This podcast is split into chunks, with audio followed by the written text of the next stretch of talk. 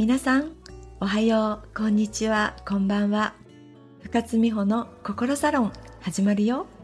この番組は私、心理カウンセラー、ライフコーチの深津美穂が皆さんが今日よりも明日、明日よりも明後日が幸せって感じるように心理学、脳科学、量子力学、引き寄せ論などから実際に行動できることをお伝えする番組です。自分らしくて最高と思える人生は誰にでも見つけることができます。私と一緒に探しに行こう。最高の人生は自分シフトから始まる。毎週楽しみにしてくださいね。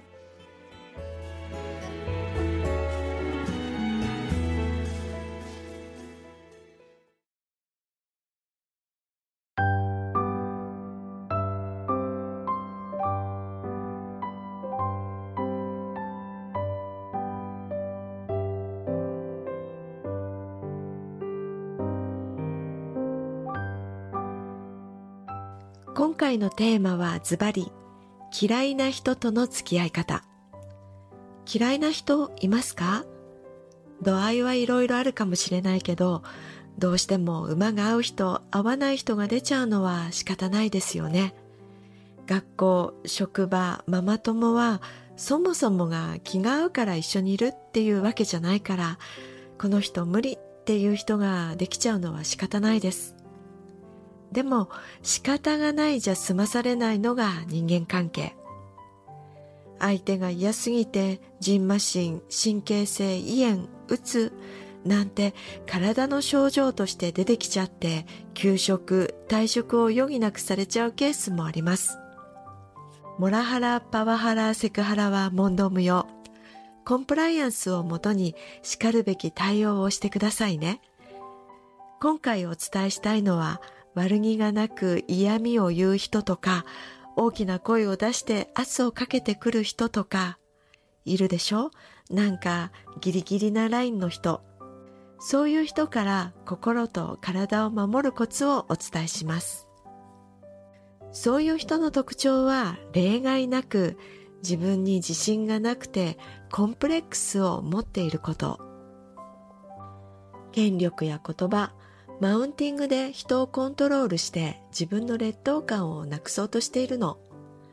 本来はその人自身が自信のない自分と向き合って弱いところを受け入れ劣等感を克服するべきなんですよね。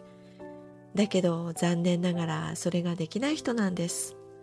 それで見せかけの強さを本当の強さだと履き違えて心理的に人の上に立つことで自分のコンプレックスを解消している。ある意味かわいそうな人なのです。そんな人にあなたがビクビクする必要はないと思いませんか？そんな人に言われたことであなたの存在価値を下げることはありません。自己肯定感を下げずあなたはあなたのままでいてほしいなって思います。嫌な人との接し方のコツは同じステージに上がらないことです。ちょっと俯瞰での視線でいるの。上から目線でいろっていうことじゃないですよ。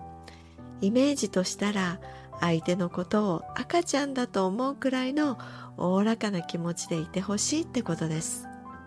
嫌な人に対しておおらかな気持ちなんてなれないよって思います？ですよね。でもね、赤ちゃんがおトイレ以外のところで粗相しても、普通の大人は赤ちゃんに対して怒り浸透にはならないでしょ？大人の感覚で、まあそんなところで粗相して、早くおトイレ覚えてね、くらいの気持ちで、あなた自身の心をガードしてほしいんです。そしてね、嫌な思いをしたという経験をあなたの成長の機会と捉えてみたらどうかしら。自己成長の絶好の機会、人の振り見て我が振り直せってことわざの通り、あなたの中の成長ポイントを刺激してくれるありがたい存在と捉えましょう。捉え方を変えると、向かい風は追い風に変わります。ただね、身をもって教えてくれる反面教師から多くを学び取り、追い風を背中で受けてご自身を成長させてください。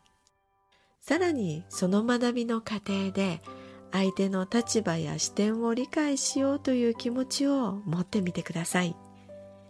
嫌なことをする彼らも人間であり、個別の経験や背景があるんです。その人に共感することで対話や関係を改善できる場合もあります。共感と思いやりの気持ちを持つことはあなたをさらに素敵な人に押し上げてくれます。最後に何と言っても一番大事なことは健全な距離を保つってこと。心理的安全性なんて言います。時には距離を置くことも必要です。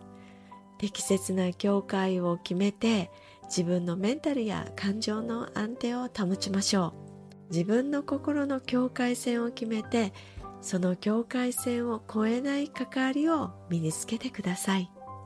ハーバード大学の75年間にわたる追跡調査によると人間の幸福や健康は年収学歴職業と直接的には関係ない。関係があったのはいい人間関係だった。そうです。今回ご紹介したことが全てではないしご紹介したものが合わない場合もあるかもしれません。でもいい人間関係を築くためにご自身に合った方法を貪欲に行動してほしいなって思います。皆さんが元気になるように今日はこの辺で。最高の人生は自分シフトから始まるあなたが変われば人生は今日からでも変えられます。深津美穂の心サロンでした。またね